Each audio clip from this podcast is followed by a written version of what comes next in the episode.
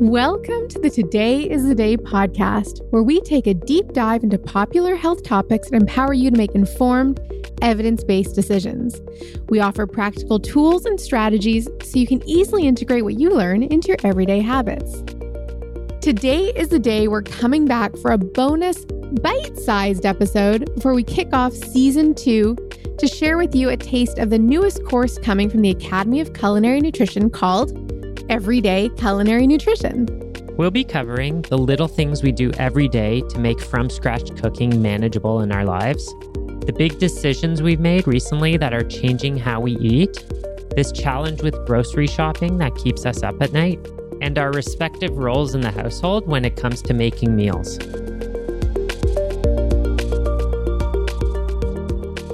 Hi, everyone, and thank you so much for joining us. I'm Meghan Telpner, a nutritionist, two time best selling author, and founder of the Academy of Culinary Nutrition, where we offer a 14 week certification program in culinary nutrition. I'm also the creator of a brand new course that is just launching with the Academy called Everyday Culinary Nutrition. And though he doesn't join me in teaching this new course, he is by my side always. Joining me in life and in podcasting is my co host, Josh Gitalis. Hi, everyone. I'm a clinical nutritionist and functional medicine practitioner with a clinic in downtown Toronto. I'm also the founder of the Functional Nutrition Certification Program and an instructor with the Academy of Culinary Nutrition. Josh and I have been living and eating the quote culinary nutrition way for over a decade, but we constantly are reminding ourselves that it is a journey. We definitely didn't start out where we are today. We absolutely didn't.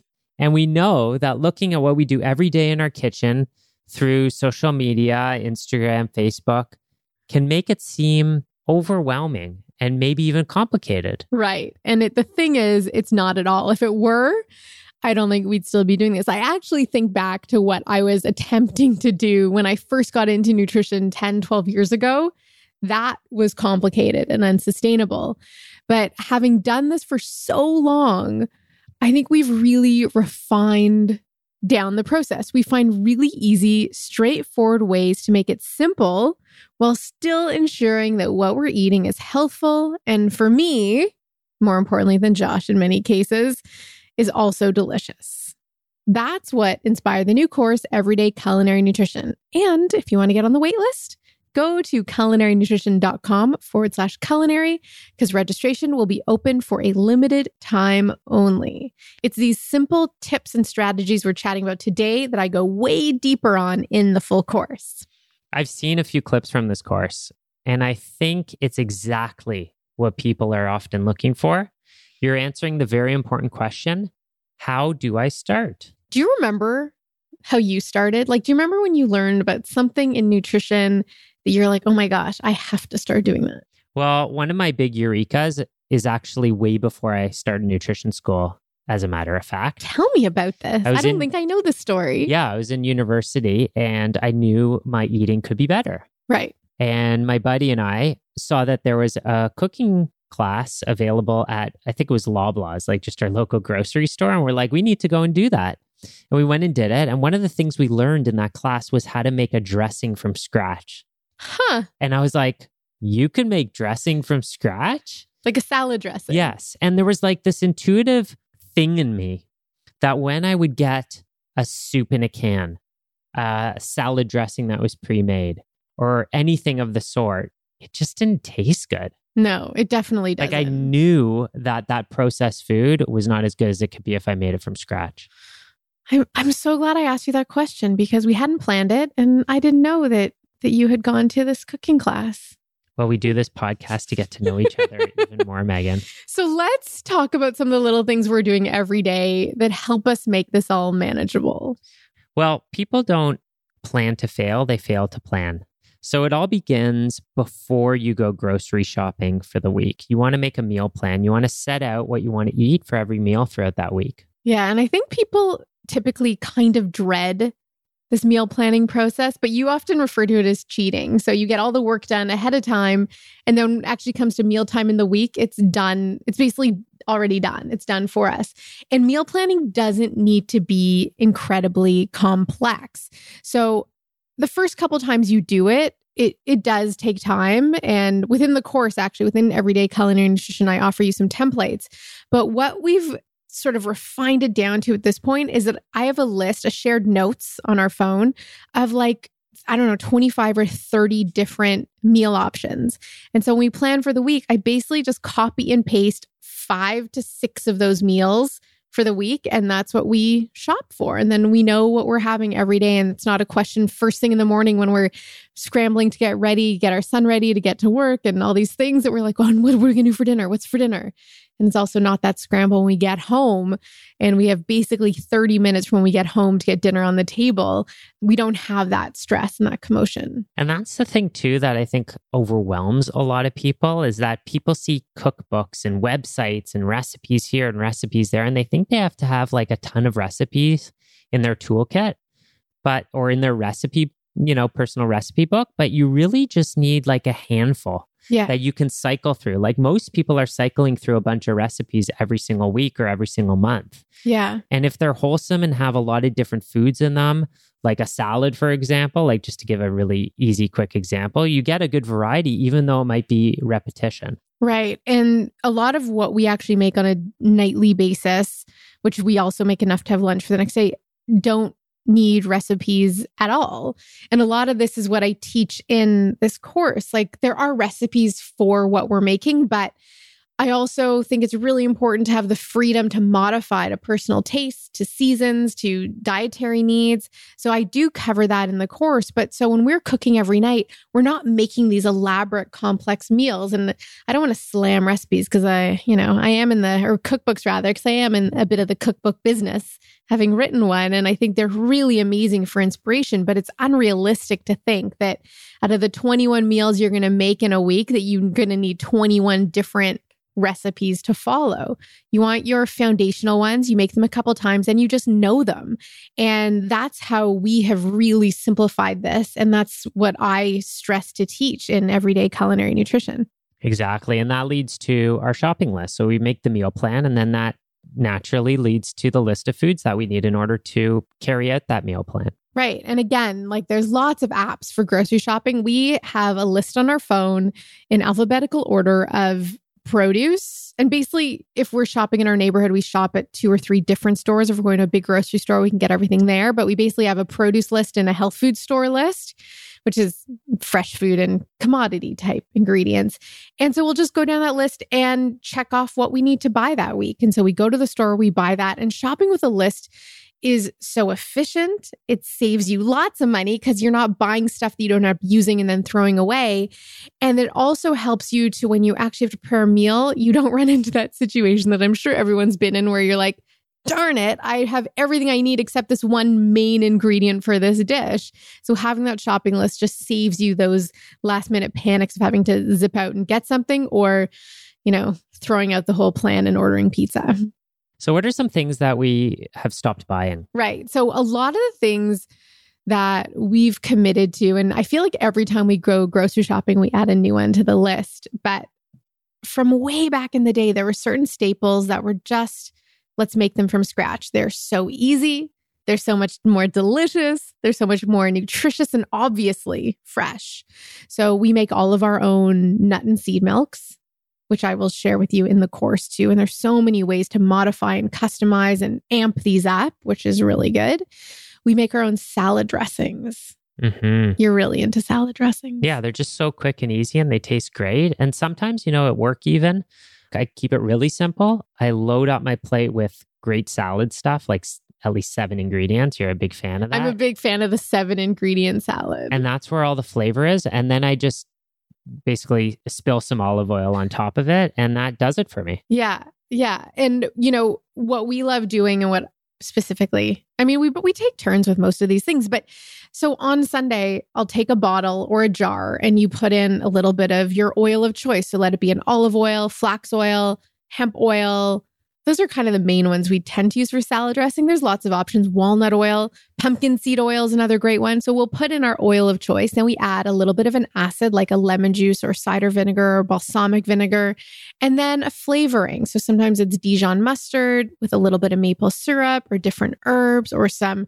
grated ginger and a little lime juice and maybe a little bit of some spice. So there's so many different ways. We pick a different dressing each week, and that's basically what we use for the week. And it's just one of those easy things. It's one less thing to buy, which sal- store bought salad dressings full of weird emulsifiers and stuff. And you're getting in the best quality ingredients, and your salad's going to taste better. Another thing we make from scratch that I feel like hummus is like the signature thing that's in every healthy eating person's refrigerator. We stopped buying hummus. We started making it from scratch. And I share my favorite hummus recipe in everyday culinary nutrition, but there's such an amazing opportunity to modify it each time. So it's not always the same thing by adding things like steamed beets or steamed squash or artichoke hearts or you know different types of beans. There's so many different ways to make your hummus. Like you're basically bedazzling it right? And the hummus we used to get mostly was one in a plastic container, which we really didn't like. And it used oils that weren't the best, like sunflower oil, which is not necessarily a horrible thing, but you can have more control when you make it yourself, putting in other oils, a variety of oils like olive oil or whatever's your oil of choice in that moment. So these three things we talked about, a nut seed milk salad dressing and like a dip, a bean dip. Each one of these takes no more than I'd say 5 minutes, maybe 10 minutes if you include the actual washing of the appliance you use. So it's like these little things that actually have a huge impact. It affects your the cost of your groceries and improves the nutrition. Well, here's the breakdown. Here's really what you're trading. Tell me what we're trading. One, you're trading nutrition. So when someone else is doing it for you, the processing of that food is decreasing the amount of nutrition and they're probably not using the best ingredients. Right. Two, you're compromising more of our environment because there's more garbage involved. Right. Okay. So even from the plastic to a can of beans, you're going from plastic to tin. That could be yeah. recycled much easier. And then if you're using just raw beans, then you're not using any of that. And then three, you're saving money. Yeah. Right. So by doing more of the processing yourself, yes, it's taking you more time, but you are saving more money in the long run. And you can do things like batch make some of these things and then freeze them, which also saves you time in the long run as well. Which I also share in everyday culinary nutrition. By the way, you should get on the wait list at culinarynutrition.com slash culinary. Now, recently, you and I made kind of a big decision that is taking us on basically the next step of our journey. We're constantly looking to improve and evolve. What was that decision we made, Josh? Well, I put my arm around you one day after work and I said, Come with me. Let's look at our cupboard. Our you pantry, did. if you will, of all of our, you know, non perishable foods. Right. And I said to you, Meghan, what in here could we make ourselves? Right. And we we're we're committed to taking it to the next level. So coconut milk Yes. It's not something that a lot of people think they can make themselves, but you can do it. Yeah. And then you can freeze it and have it. We typically get it in cans, but we want to phase that out. And then another, which is also next level, is making our own nut butters. Yeah, that's that's our next. We haven't started this yet. We have not started it, but I've already looked into it. I've found a machine that's going to grind our nuts for us and make them into nut butters. And then we save on all those glass jars, on the shipping of those glass jars, and we just have to get the nuts in bulk. And we get and we can get nuts that are they're going to be fresher before they've been ground down into a nut butter. And sure. it's just part of our sort of goal towards self-sufficiency. And then the next step that we're also looking at is to further reduce plastic in other ways. So really can we buy things in bulk with the containers we bring to the store? Versus buying things in plastic packages. And that's not what I cover in the course, but that's what Josh and I are working towards. And I've actually made some really cute produce bags out of old t shirts to sort of expand our options. So we don't have to buy another thing to then reduce our plastic consumption. Let's see how we can use what we have. And to be perfectly honest, like this is a bit of a hobby for us, but it's also been remarkably empowering to gain these new levels of self sufficiency. For sure. And just a quick little story that happened to me two days ago. Two days ago. I brought my own glass container to the butcher. Right. And handed it to the butcher, and someone was beside me and said, That's a good idea. And that's how change happens. Yeah. It's just little ideas that spread and people say or see and and are like, okay, I could do that too. Right. And last summer we bought wild blueberries in bulk. Like we bought them by the what do they call it? It's not a quart. It's not a bushel. Is it a bushel? It was, I think, 30 pounds. It was no, really? Yeah. yeah. It was Or awesome. 15 pounds. Now I'm forgetting. but it was a lot of wild blueberries, locally grown, locally harvested. And I was, and then we finished, we had a jar of jam. And we always have this ridiculous debate that only two nutritionists would have buying jam is do you buy the biodynamic one that has the sugar in it, or do you buy the organic one that has a fruit concentrate? And I was just like, I'm done. I'm going to start making our own jams. So it's these little things because one of the things that's really, really challenging both of us personally right now is just the amount of plastic consumption. So anything we can do to reduce the plastic we bring into our home is helping both of us sleep a bit better at night. We probably won't be able to eliminate plastic 100% for a while. If we ever want a cauliflower, we have to get it in plastic, basically. We can't find cauliflowers that are not in plastic, Right. except in the summer from the farmer's market. Right.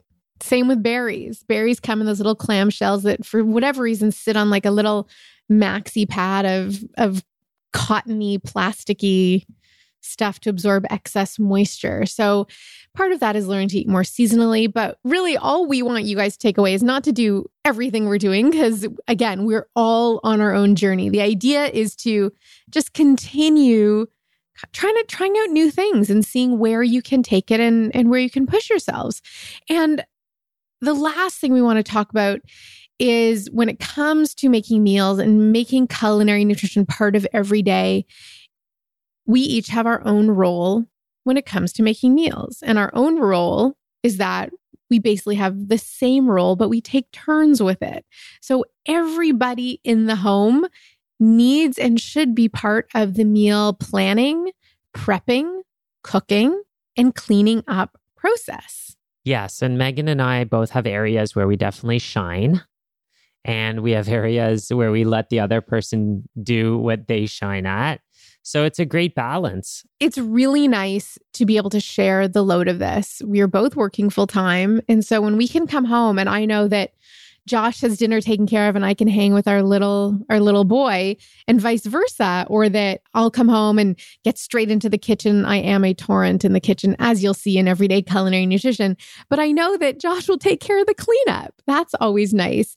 And so, you know, you can focus on your strengths, but dividing and conquering can be really powerful when it comes to mealtime and ultimately there should be one meal made for everyone in the household and make it delicious. And what I looked at when I was creating everyday culinary nutrition was focusing it on recipes that easily allow those in the household to customize and modify as needed to their own specific tastes, taking into account, of course, that you may have a selective eater, often referred to as the picky eater, but I don't like that term. Now, we also appreciate that not every household has two capable adults being able to cook every single meal uh, or do their fair share.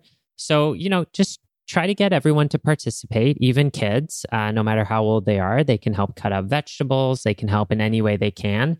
And then if there is one person that's a lot more capable in the kitchen, uh, just make sure maybe the other person can do one, two, or even three meals when need be.